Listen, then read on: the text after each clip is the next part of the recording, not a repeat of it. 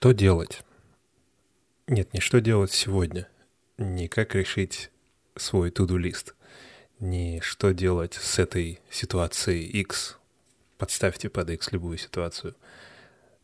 Что делать в самом широком смысле слова? Я задумался о том, как ответить на этот вопрос для своего существования. И для начала я не был даже уверен в том, что это нормальный вопрос. Знаете, если рассуждать о чем-то, и если у вас возникает вопрос, то автоматически первый вопрос, следующий за ним, должен быть: а правильный ли это был вопрос? И что делать, в широком смысле, что делать в жизни? Возможно, это неправильный вопрос. И это, наверное, не самый первый вопрос, который возникает у человека, когда он задумывается о масштабе всего своего существования. Зачастую другие вопросы возникают раньше, например, в чем смысл жизни, или как быть счастливым, или в чем мое призвание и так далее.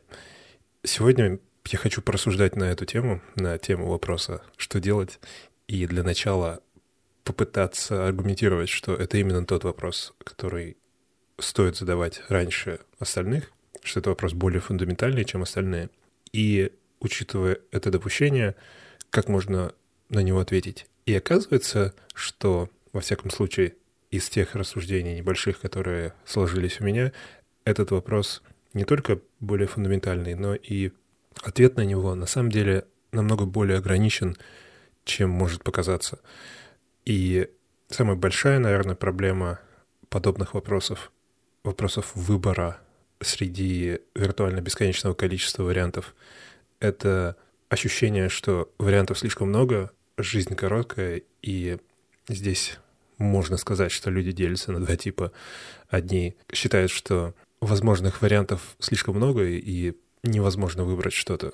Хочется все, грубо говоря. Другая группа может быть не в самом лучшем своем состоянии, но все равно может считать, что ничего не подходит. Ничего в мире не подходит под ответ для этого вопроса. И если задуматься, что конкретно сейчас мы делать не будем, но если задуматься, как минимум, если я задумывался, я приходил к выводу, что оба эти ответа одинаково беспомощны, что ли, бесполезны. Но так или иначе, если это вопрос, у которого есть потенциально много ответов, и потенциально очень сложно решить, какой из этих ответов может подходить вам, то самое полезное, самое успокаивающее, что здесь можно найти, это какое-то ограничение, какое-то сужение вариантов.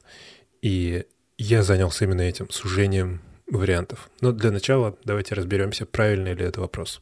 Стоит ли такой вопрос задавать, когда вы думаете о жизни, и стоит ли фокусироваться на нем вместо того, чтобы фокусироваться на каком-то другом вопросе. Самый, наверное, популярный или широкий вопрос, который приходит в голову людям, когда они рассуждают о жизни, это в чем смысл жизни. И для меня этот вопрос странный по рациональным причинам.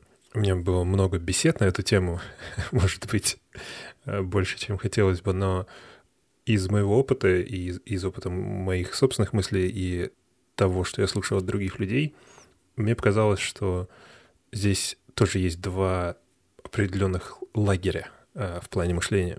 Один лагерь считает, что смысл жизни — это X. И не в том плане, что он универсально для всех X, что для всех людей. Конечно же, все люди считают, что смысл жизни — это субъективное понятие, и каждый для себя решает, но у многих людей есть ответ. И они говорят, что для меня смысл жизни — это вот это. И мне кажется, я не говорил с подобными людьми очень глубоко на эту тему, но мое подозрение, у них, возможно, немного иное понимание серьезности этого понятия. Потому что то, как я воспринимаю понятие «смысл жизни», это звучит очень серьезно, правильно? Смысл жизни. Для меня это, правда, серьезно звучит в том плане, что это что-то, без чего жизнь не имеет смысла. То есть это что-то, что можно перевернуть и сказать, что вот в этом смысл. Это значит, что без этого жизнь не имеет смысла. И это звучит чуть ли не суицидально. Именно это так и должно звучать, мне кажется. Потому что если человек говорит, что смысл жизни — это творчество, и в какой-то момент оказывается в ситуации, где он понимает, что все творчество для него закрыто навсегда до конца жизни, смысл жизни теряется, и нет смысла жить.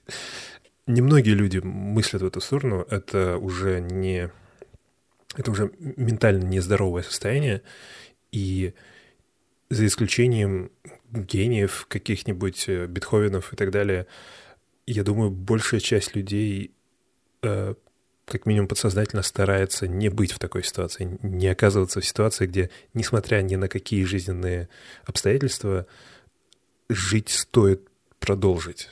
В этом плане понятие смысла жизни для меня, оно настолько ограничивающее и привязанное ко времени, что это нужно учитывать при разговоре. То есть я могу сказать, что сегодня смысл жизни для меня — это что-то, при этом я открыт к тому, что смысл жизни поменяется.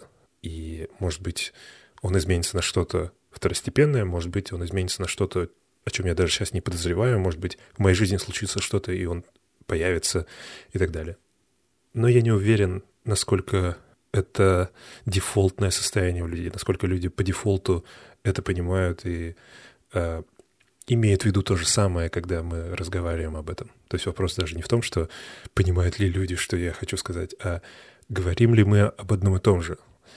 И как только я начинаю думать об этом в очередной раз, я в очередной раз попадаю в эту ловушку собственного мышления, неуверенности в том, что что-либо, какие-либо темы, поднимаемые в беседах, имеют смысл, потому что я никогда не уверен, что люди имеют в виду одно и то же, когда они говорят что-либо. Чем сложнее тема, тем хуже. Если касаться вопросов философии, то можно уйти в бесконечные попытки определения слов. Мы говорим «смысл жизни», а что ты имеешь в виду под понятием «смысл»? А жизнь? А понятие «я», кем ты считаешь себя? Можно уходить в рекурсивное бесконечное описание и таки не добиться никакого ответа, никакой беседы. И да. Ну, окей. Это была первая группа людей, которые отвечают на вопрос, в чем смысл жизни, и они отвечают так или иначе в чем-то. В семье, в творчестве, в работе, в путешествиях, в общении, что угодно. И, как я сказал, я не знаю, что они имеют в виду, я не знаю, что именно они вкладывают в это понятие, насколько субъективно и привязано ко времени оно у них, но неважно. Допустим, у них есть такой ответ, это такая группа людей, мы подметаем туда всех, кто по-разному воспринимает это. Вторая группа людей считает, что само понятие смысла жизни ошибочно. Вот это самое близкое к тому, что это неправильный вопрос. Для них это неправильный вопрос, и они могут говорить о том, что или же это неправильный вопрос по той причине, что жизнь не такая простая, чтобы иметь один ответ на этот вопрос, что да, смысл жизни есть, но это огромная комбинация разных деятельностей, обстоятельств и аспектов. Сюда же входят люди, которые скажут, что смысла в жизни нет в самом нигилистическом понимании или в самом темном, что ли, где жизнь — это просто последствия сознание, последствия каких-то биологических процессов, и сам вопрос не имеет смысла, потому что, это просто физические действия биологических объектов и структур, и можно долго думать о том, что что-то имеет смысл, и есть какое-то сакральное, глубинное свойство всего, на самом деле ничего нет. И для такого мышления само понятие «жизнь», оно настолько же имеет смысл для людей, точнее, настолько же должно иметь смысл для людей, как понятие runtime, процесс запуска программы имеет смысл для программы. Как бы программа может считать, что это что-то, имеющее смысл, но это ничто, это просто событие, это просто действие. Это что-то, что изменяется во Вселенной с течением времени. Так или иначе, будь это первая группа людей, то есть мы идем от самых полюсов к полюсу, жизнь имеет смысл, и это X, до ничто не имеет смысла, понятие «жизнь» сфабриковано. Вот на всем этом спектре ни в каком месте я не вижу практичности в этом ответе. Ни там нет каких-то практических выводов, которые можно сделать и использовать это в жизни, кроме как для успокоения. В одну или другую сторону я вижу в этом смысл только в том контексте, что этот вопрос может тебя мучить, и ты мог себе придумать или найти ответ на любом месте в этом спектре и успокоиться, и сказать, что вот это вот так вот, и все, я теперь знаю. И нет ничего более успокаивающего, когда ты считаешь, что ты знаешь ответ на вопрос. Нет ничего более опасного, когда ты знаешь, что ты считаешь, когда ты считаешь, что ты знаешь ответ на вопрос. Но нигде в этом месте нет по-настоящему рационального практического применения этому ответу. Можно сказать, подождите, но если я считаю, что смысл жизни — это X, если смысл жизни — это творчество, то вот у меня есть очень практическое применение этому, и я теперь могу на основе этого делать выводы и принимать решения в жизни, которые меня двигают в сторону того, чтобы сохранять или же получать этот смысл.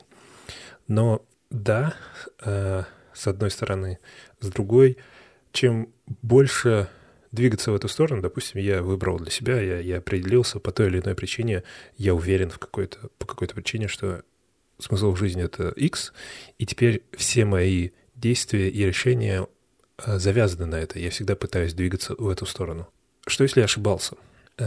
Я мог ошибаться, опять же, по миллиону разных причин. И этот смысл жизни мог быть надуманным, он мог быть навязанным любой другой внешней структурой, обществом, друзьями, родителями, экономикой, чем угодно. И если смотреть на источники депрессий и просто каких-то трагедий в жизни, то очень часто среди них можно найти что-то, что можно описать в самом широком смысле, как человек занимался непонятно чем.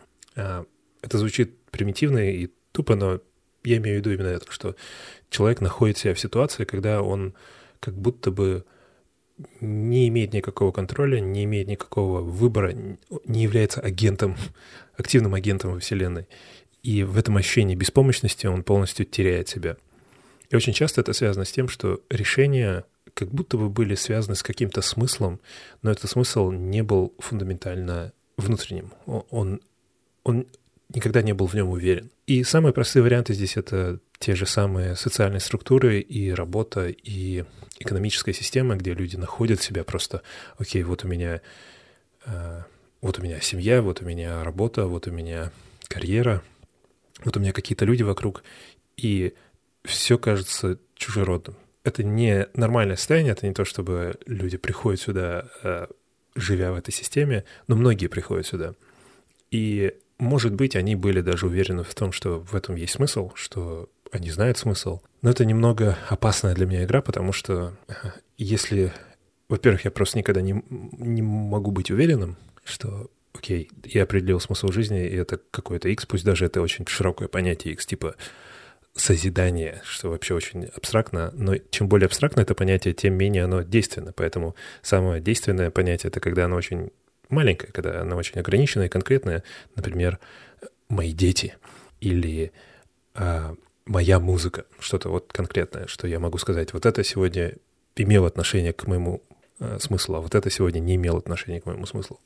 И вот как только мы доходим до того этапа, что это понятие ограниченное и довольно маленькое, то оно становится опасным, потому что теперь я могу быть неуверенным в какой-то момент, и я ставлю все фишки на это. То есть смысл начинает иметь смысл только если я ставлю на него все фишки, если я ставлю на него все усилия, все деньги, всю энергию, все, что можно туда дать, я должен туда давать, потому что, раз это смысл. И по мне это немножко просто опасно. Это звучит, может быть, тупо, и если человек уверен в таком понятии, как смысл жизни, то для него такие рассуждения не имеют смысла теперь. Как бы, если у меня есть дети, и в этом смысл моей жизни, то совершенно тупо рассуждать о том, что что если ошибаюсь, да? что если нет, что если я пожалею. Но судя по тому, что рассказывают люди о своих длинных жизнях, да, очень многие жалеют об этом. Не в том плане, что я жалею, что я завел детей, или я жалею, что у меня есть дети, а я жалею, что я фокусировался абсолютно фокусировался длительное время и потерял что-то. Я ушел уже куда-то в дебри, но суть в том, что я хочу сказать, что вопрос «в чем смысл жизни» для меня менее действенный, рациональный и полезный, чем вопрос «что делать?».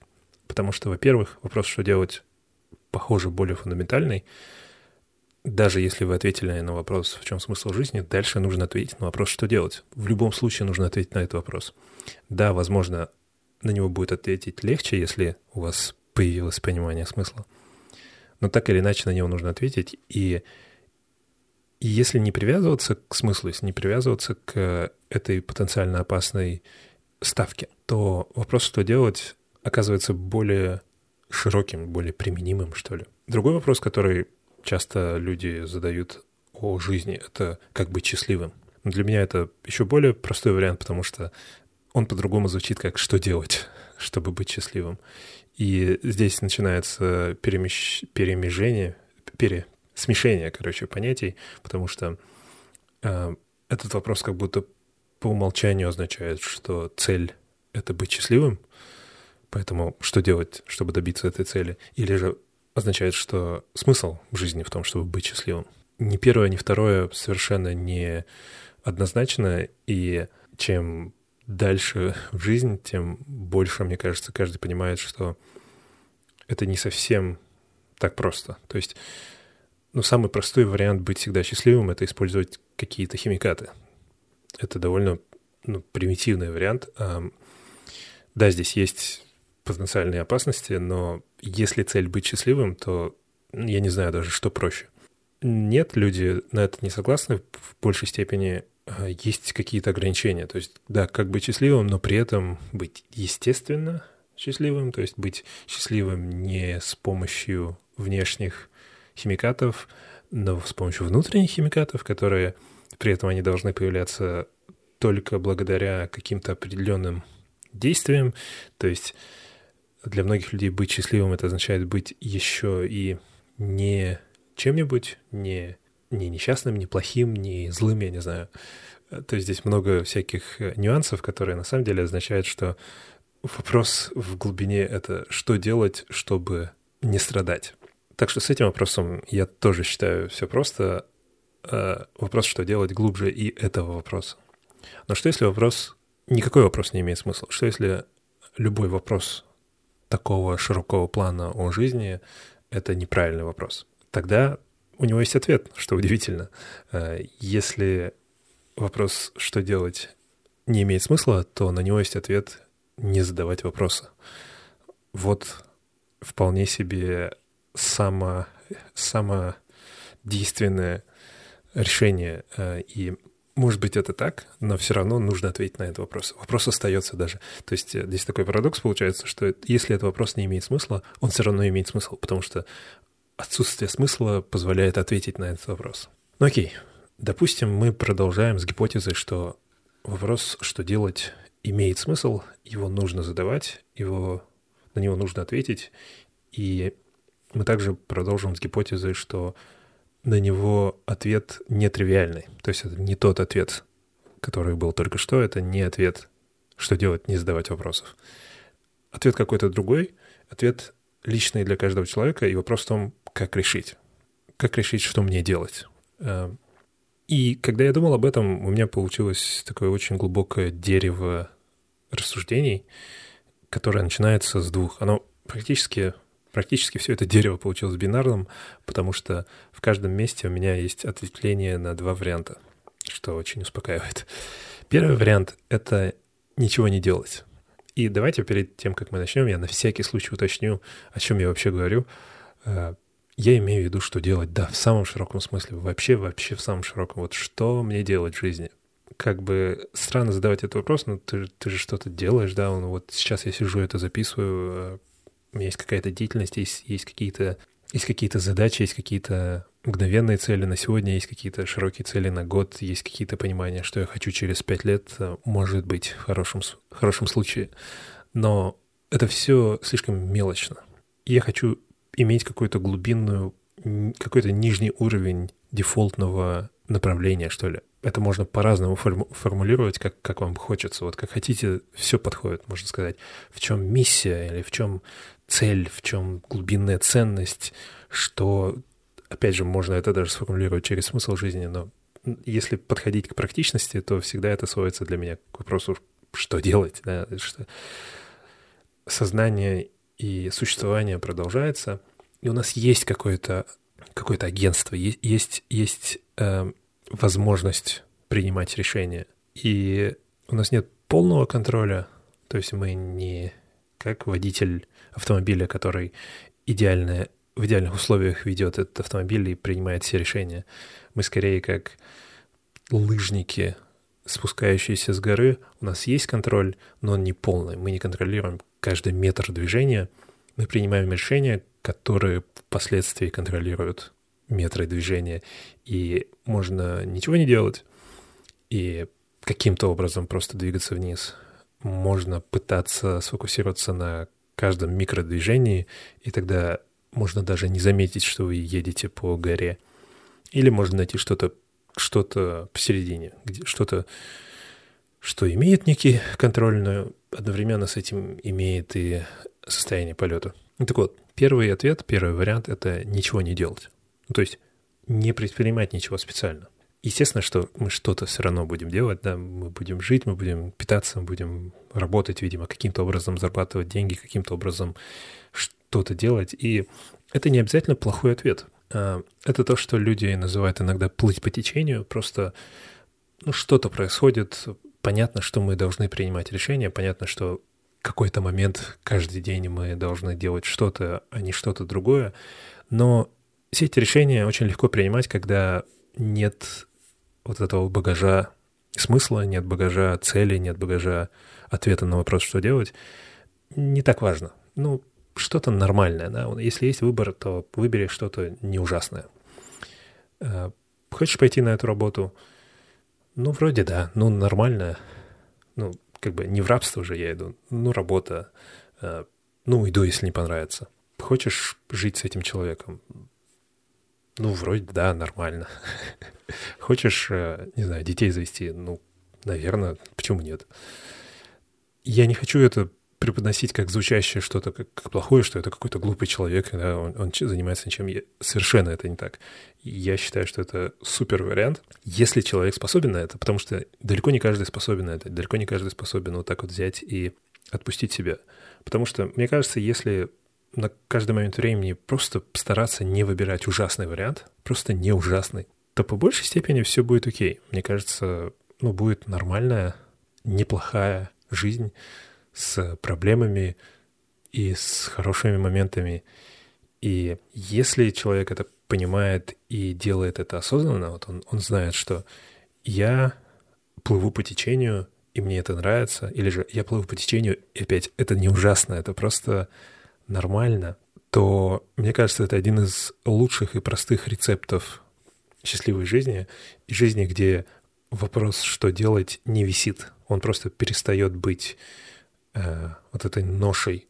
И здесь немного парадоксальная ситуация, потому что это жизнь как будто бы без убеждений, без вот этих глубинных внутренних убеждений. Но для того, чтобы жить такой жизнью, нужно иметь убеждения. Нужно иметь убеждения и уверенность в том, что это то, и это нормально, и этого достаточно. Мне кажется, опасность этого выбора плыть по течению и не делать ничего конкретного, в том, что это как будто бы дефолтное состояние человека. Если не стараться, то ты попадаешь в это состояние, и проблемы и депрессии возникают здесь, потому что люди оказываются в этом состоянии не по своей воле. Они просто находят в какой-то момент себя здесь и думают, последние 10 лет я как будто плыву по течению. И вот это самое страшное. То есть само состояние плытья, плавания, само состояние течения, нахождение в течении — это не негативное. Негативное — это неосознанное состояние плытья по течению. Мне кажется, если давайте я буду говорить «я», чтобы легче. Мне очень нравится, когда во всех этих вопросах мы говорим «ты», «вы» и так далее. Поэтому Я буду говорить я, но я ни в одной из этих ситуаций по-настоящему. Я как будто во всех этих ситуациях, поэтому окей, это подходит. Если я нахожу себя в состоянии, что я плыву по течению, то первый рефлекторный вывод — это мне нужно выйти из него. Да, мне нужно взять контроль, мне нужно... Я оказался здесь, это плохо, мне нужно выйти отсюда. Но если подумать, то это не обязательно так. Возможно, ничего вообще менять не нужно. Возможно, в моей жизни все окей. И то ощущение, которое у меня возникло, ощущение, что, где я оказался, что происходит, это только это ощущение проблемы. Не состояние, не обстоятельства, а восприятие обстоятельства. И, возможно, мне фактически в жизни ничего не нужно менять, обстоятельства вообще не нужно никак менять, нужно лишь поменять свое восприятие этого. Не в том плане, что было что-то плохое, а теперь я буду считать, что это хорошее, а в том плане, что я плыл по течению и не знал этого, а теперь я буду также плыть по течению, но знать это. И если я считаю, если я для себя могу решить, что это, правда, рационально нормальный выбор, то ничего не поменяется во мне, кроме этого восприятия, и я просто продолжу плыть по течению, и все будет супер, потому что я буду осознавать ценность этого течения. И в нем, правда, есть ценность, потому что течение есть в любом случае, и мы все плывем туда, в одну сторону, в любом случае. И это довольно простой, расслабляющий вариант движения. Как бы можно плыть против течения, можно цепляться за камни, можно очень много вариантов нахождения в этой реке, но вполне себе вариант плыть по течению и просто не пытаться напороться на камни. Ну окей, допустим, я порассуждал на эту тему, я оценил свою ситуацию, я оценил свои варианты и пришел к выводу, что это не для меня, что я не хочу плыть по течению, так или иначе я просто не буду доволен, я не смогу быть спокойным. А чтобы плыть по течению, нужно быть спокойным, нужно быть уверенным в том, что все окей, нужно быть уверенным, что это то, что ты считаешь ценным, важным, и это твой выбор. И, допустим, я так не считаю, я не смогу это делать, я буду плыть по течению, и в этом состоянии я могу быть только несчастным. Остается другой выбор, единственный — это делать что-то. Да? Это бинарный выбор, или ничего не делать, или делать что-то. И тут у нас снова два выбора. Можно делать что-нибудь, просто что-нибудь. Можно принимать решение и делать хотя бы что-нибудь. И может показаться, что это тот же вариант, что был до этого, плыть по течению. Что-нибудь, неважно что. Но здесь есть отличие, потому что здесь как будто бы принимаю решение. Здесь все же есть некое понимание того, что вот это я должен делать. То есть если до этого у меня не было обязательства, я просто принимаю не ужасные решения, то здесь я принимаю как будто бы лучшие решения. Я здесь пытаюсь выбрать из всех вариантов что-то, что является самым лучшим. Это для меня самый худший вариант, потому что он создает иллюзию того, что я принял хорошее рациональное решение, а при этом у меня не было по-настоящему глубинного понимания происходящего. У меня не было намерение. То есть я принял решение без глубинного намерения. Я, кстати, всегда это слово произносил «намерение», что оказывается неправильно. О чем я говорю? Простой вариант. В первой ситуации, когда я плыву по течению, и я, допустим, закончил университет, да, я обучился по какой-то причине, я обучился на программиста. Опять каким-то образом я до сюда доплыл. И я не парился по поводу этого, я понимаю, что я плыву по течению, я понимаю, что я просто... Моя цель сейчас — это выбирать что-то не ужасное, и, скорее всего, все будет окей. И, скорее всего, все правда будет окей. И тут мне попадается предложение о работе, какая-то компания, какие-то задачи, не что-то радикальное, не что-то ужасное. Это нормальная работа с нормальными условиями, в нормальном городе, с нормальными проектами. И она подходит под мое образование. И я выбираю эту работу. Я говорю «да». И я понимаю, что я это сделал не потому, что я решил пойти работать в эту компанию, а потому что это нормальный вариант. И я совершенно спокоен по этому поводу. Я не ставлю большие ставки на это. И я понимаю, что, возможно, там будет плохо. Возможно, мне не понравится. Возможно, это плохой выбор. Но ничего страшного. Я могу изменить этот выбор. Я не... вливал сюда всю свою душу. Если я ошибусь, то это не моя вина. Точнее, это не полностью моя вина. Вы же знаете, это ужасное ощущение, когда вы вкладываете всю свою душу, все свое мышление в том, чтобы принять решение, а потом оказывается, что это решение было неверным. Это ужасно просто. Намного проще, если решение оказывается неверным, но вы понимаете, ну, окей, да, я же не старался его принимать. Была такая вероятность, и, ну, ладно, я виноват, но не то, чтобы я виноват на 100%, и мне нужно над собой теперь издеваться. Это первый вариант, это плавание по течению. Второй вариант — это я не плыву по течению, я делаю что-то, и я в той же ситуации, я закончил университет, я закончил какое-то обучение, мне попадается предложение о работе, и я начинаю думать, я начинаю анализировать это, принимать решения, взвешивать все за и против, и да, я также решаю, окей, я пойду на эту работу, я согласен. Потом оказывается, да, что это было плохое решение, что там плохо, что что-то меня не устраивает, что-то вообще не круто в этой ситуации.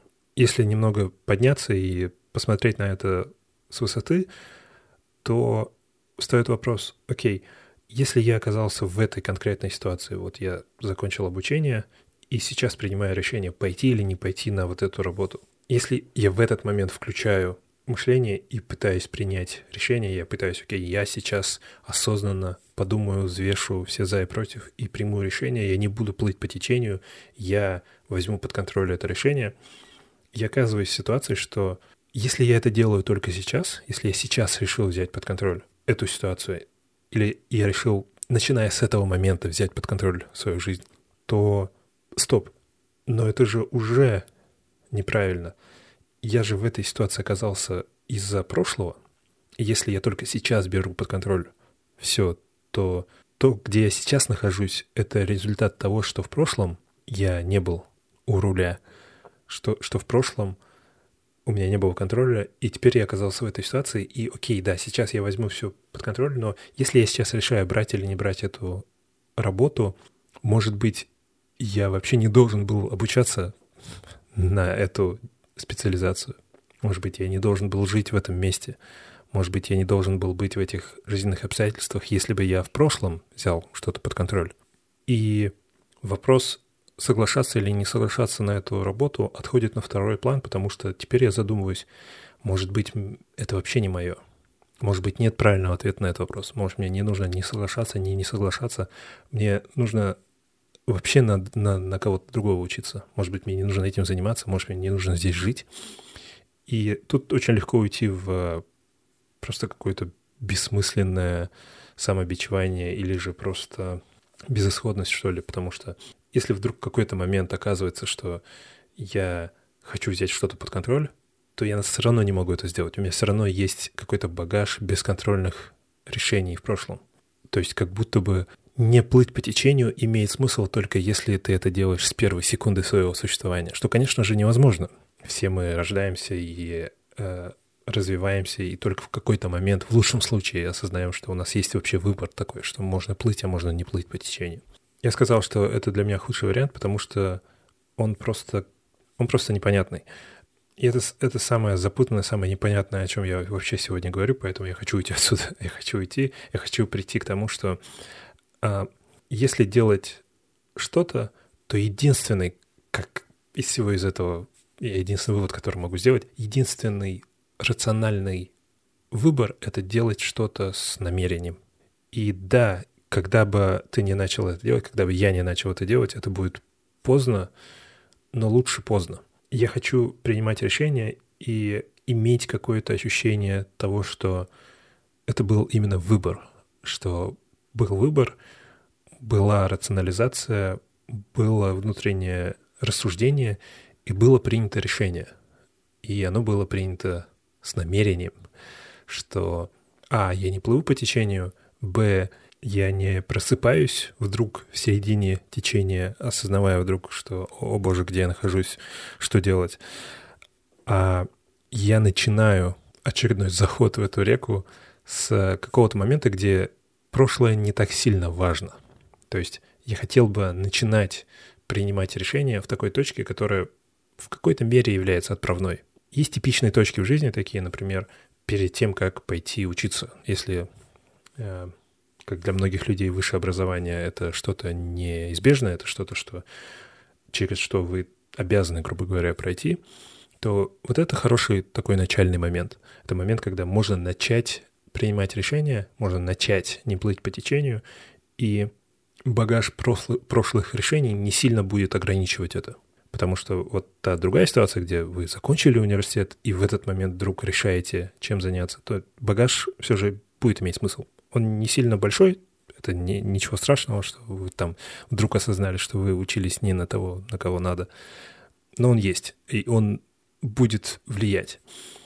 Если же перед вами в начале выбор, куда пойти учиться, или же, окей, в какой-то момент жизни у вас выбор, вы закончили карьеру, вы решили, я больше не X. Есть какое-то ощущение чистого листа, есть ощущение потенциала. Вот это, мне кажется, именно то ощущение, которое по-другому можно сформулировать так. Это ощущение того, что в данный момент можно начать увеличивать свой контроль. Можно начать увеличивать уровень намерения. И в этот момент, если это начать делать, то это будет легче, потому что багаж прошлых уровней намерения не сильно влияет на будущее. Я очень люблю эти состояния, я люблю эти моменты, их было немного в моей жизни, но они были, когда сейчас я вспоминаю их, они были довольно четкими. Было ощущение потенциала и было ощущение, что окей, я могу сейчас что-то изменить. В той аналогии с горой, это с горой и лыжами, это та точка, где вы поворачиваете. Вот вы повернули на горных лыжах и едете по прямой практически, и в какой-то момент есть новый поворот, есть угол, где у вас есть выбор. И в этот момент, естественно, очень важно то, откуда вы ехали, с какой скоростью, под каким углом, в каком состоянии, в какой форме и так далее. Но в этот момент вы можете принять какое-то решение, и дальше, следующие еще несколько метров, изменить его будет сложно. Поэтому сейчас важный момент, сейчас стоит что-то сделать. Может быть, это что-то, это ничего не делать. Может быть, это что-то, это не менять направление и не поворачивать в этом месте. Но это должно быть именно какое-то решение. Вот я сейчас не буду здесь поворачивать, я сейчас здесь не буду ничего делать, хотя здесь можно было это сделать. Принятие решения и движение с намерением — это, по мне, единственный рациональный путь. Но здесь снова возникает проблема, потому что это звучит здорово и клево, и можно даже что-нибудь написать на открытку, но здесь возникает вопрос, что это за такая штука намерение, что это за внутреннее ощущение цели и смысла. Тут можно думать о двух вариантах, опять о двух. Первый вариант — это ощущение цели и смысла и намерения, это что-то внутреннее, это что-то, что возникает изнутри, это естественно, это нельзя культивировать, это нельзя создать, то есть я не могу посидеть и убедить себя, что я хочу, я намерен принять решение X. Наоборот, я сижу, и у меня есть выбор, и у меня есть какой-то внутренний рефлекс, что ли, внутренний я, внутреннее сознание, которое знает ответ, но до него нужно добраться. И если верить в это, то на самом деле это довольно простой вариант, потому что из этого исходит простой алгоритм. Если я не знаю, что делать, но я верю, что внутри есть глубинное, фундаментальное ощущение намерения, то мне нужно лишь до него докопаться. Чтобы до него докопаться, самый простой вариант — это пробовать разные вещи и следить за тем, есть ли у меня намерение, возникает ли оно. То есть, окей, я не знаю, чем мне заниматься, но я пойду буду заниматься вот этим. Я пойду и буду заниматься рисованием, да, и если у меня возникнет ощущение внутри, что да, это оно, это вот, это то, на что меня толкает мое внутреннее состояние, то вот я нашел свое намерение, я нашел свою цель, смысл, как угодно, все супер. Если нет, это не то, я что-то типа пытаюсь, но что-то как-то не так, и вот это, наверное, самое знакомое вам ощущение, знакомое мне как минимум ощущение, я вроде чем-то занимаюсь, и вроде мне нравится. Вот даже вот это сейчас я здесь сижу и вам записываю подкасты, ну, вроде классно. Но как бы я не хочу вас разочаровывать, но есть сомнения в том, что это правда мое внутреннее желание. Потому что если думать об этом, то здесь есть много мотиваций, которые меня толкают на это действие. Многие из которых абсолютно внешние. Мне нравится внимание, мне нравится, что люди меня слушают, мне нравится ощущение, что кто-то считает меня умным, мне нравится, что мое эго питается, и это внешние признаки, которые совершенно не связаны с этим внутренним намерением. целью. И возникают сомнения, может, это не то, чем мне нужно заниматься, может, не стоит тратить на это свою жизнь. Это простой алгоритм, потому что так можно продолжать. Можно пробовать разные деятельности, карьеры, жизненные обстоятельства, географию, что угодно. Просто менять и смотреть. Главное, следить за собой, следить за тем, что происходит, как то, что там внутри, реагирует на это. И это опасно, потому что если это не так? Что если это ошибочная гипотеза, и цель, намерение и смысл — это не фундаментальные понятия, которые приходят изнутри, а что-то, что только культивируется, только что-то, что нужно создавать самому. Тогда можно всю жизнь прожить в этих поисках и ничего не найти. И, может быть, в этом тоже есть смысл, может быть, это тоже окей, потому что, может быть, это путешествие в поиске и окажется целью путешествия. То есть у этого путешествия нет конечной цели, и вы такой: а, вот, оказывается, что мудрость. Второй противоположный вариант — это намерение, цель и смысл. Это не фундаментально, это что-то, что приходит извне, не обязательно от других людей или от общества, но приходит снаружи этого подсознания, то есть в сознании. Это что-то, что я могу решить, я могу культивировать или создать, или развить. Может быть, у меня есть какие-то проростки, есть что-то там, есть намеки, есть несколько действий, которые меня интересуют, и я могу взять и выбрать. Я могу культивировать это, и через 50 лет у меня будет ощущение, что у меня не было выбора. У меня будет ощущение, что это просто фундаментально самое глубинное, это то, чем являюсь я, это мое. Но при этом я буду понимать, что это было мое решение, это я создал это свое. Этот вариант самый сложный, потому что у вас все еще остается выбор, все еще нужно принять решение, все еще нужно что-то найти, при этом нужно осознанно поставить ставку на это и сказать: окей, вот это то, что я буду культивировать, вот это то стремление, которое я хочу сделать частью себя. И это максимальный уровень контроля в том плане, что вы берете на себя ответственность вообще за все. И если верить опыту людей и литературе, то это не только самый сложный вариант, но и самый правильный, что ли. Это самое близкое к ощущению удовлетворения и счастья в долгосрочной перспективе, что возможно в жизни. И это точка, в которой мои рассуждения заканчиваются, потому что похоже, что это единственный рациональный вариант. Нужно делать что-то, нужно принимать решения, и для того, чтобы это делать, нужно найти какие-то намеки, какие-то проростки чего-то внутреннего. Они будут казаться сомнительными, они будут казаться недоразвитыми, а потом нужно принять решение. И какое-то значительное время, какой-то значительный промежуток жизни нужно держаться.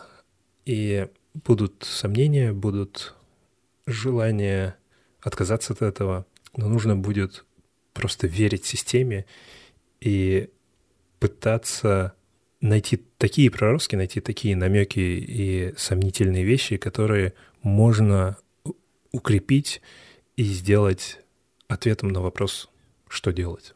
И когда я заканчиваю рассуждение на этой точке, а потом применяю это к своей жизни, я понимаю, что я этого не делал никогда, и я все еще не знаю ни ответа на вопрос, что делать, ни ответа на вопрос, какие намеки на то, что делать есть, какие проростки есть, потому что я не то чтобы плыву по течению, но если анализировать свою жизнь, что самому делать очень сложно, потому что это аппарат, который пытается анализировать свой аппарат, но неважно. Похоже, что я двигался по вот этому самому худшему пути.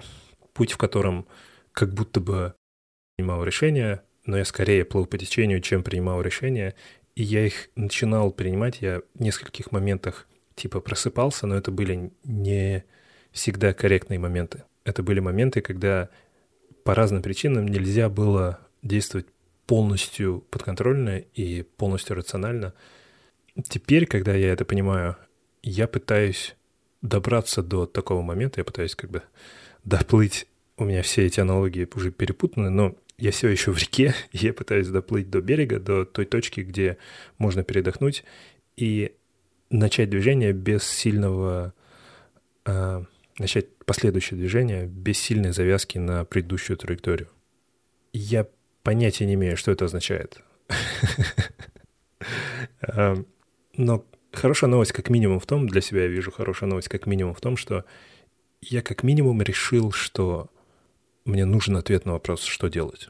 Это уже большой шаг, мне кажется. Потому что, да, я всегда его задавал, но я никогда его не задавал по-настоящему. И если сейчас я его задаю вроде как более по-настоящему, чем раньше, с как минимум большим уровнем этого намерения внутреннего, то каким бы ответ ни был, у меня будет хотя бы ощущение большего контроля, что ли. И это тяжело лично для меня по... Это тяжело для всех, я думаю, по разным причинам. Для меня это тяжело по той причине, что... по той же причине, по которой я делаю вот этот подкаст и другие проекты. Все практически, что я делал в своей карьере и жизни, это очень часто, в карьере в первую очередь, это очень часто завязано на восприятие внешних людей. То есть будь это творчество в каком-то плане творчества или творчество в плане там, образовательных проектов или чего угодно, любого контента, любого чего-то, что другие люди потребляют, так или иначе это связано с тем, как они это воспринимают. И это завязано на это.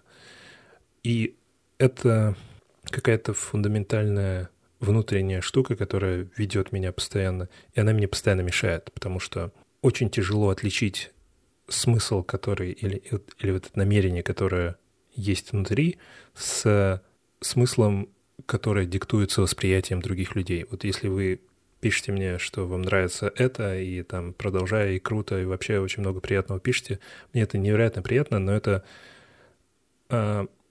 смещает фокус в моем осознании. Я думаю, вы понимаете, о чем я говорю. Если вы пытаетесь оценить, стоит ли вам заниматься X, а потом приходят люди и говорят «спасибо за X», то мне сложнее принимать решение. Я теряюсь в ценностях. Рефлекторно, если думать об этом, то первое, что приходит в голову, это значит, не нужно таким заниматься. Значит, нужно заниматься чем-то, где нет такого влияния снаружи. Но тут начинается уже снова бесконечное рекурсивное обсуждение, и я закончу. Большое спасибо патронам, которые поддерживают этот подкаст на patreon.com/freetonic. У нас есть новые патроны: Александр Краев, Олег Коваль, Роман Нехорошев, Данил, Бабур Дюсенов, Артем Господарский, Александр Мекснер, Карим Укашев, Влад Борг и Алексей Кудяев. Спасибо.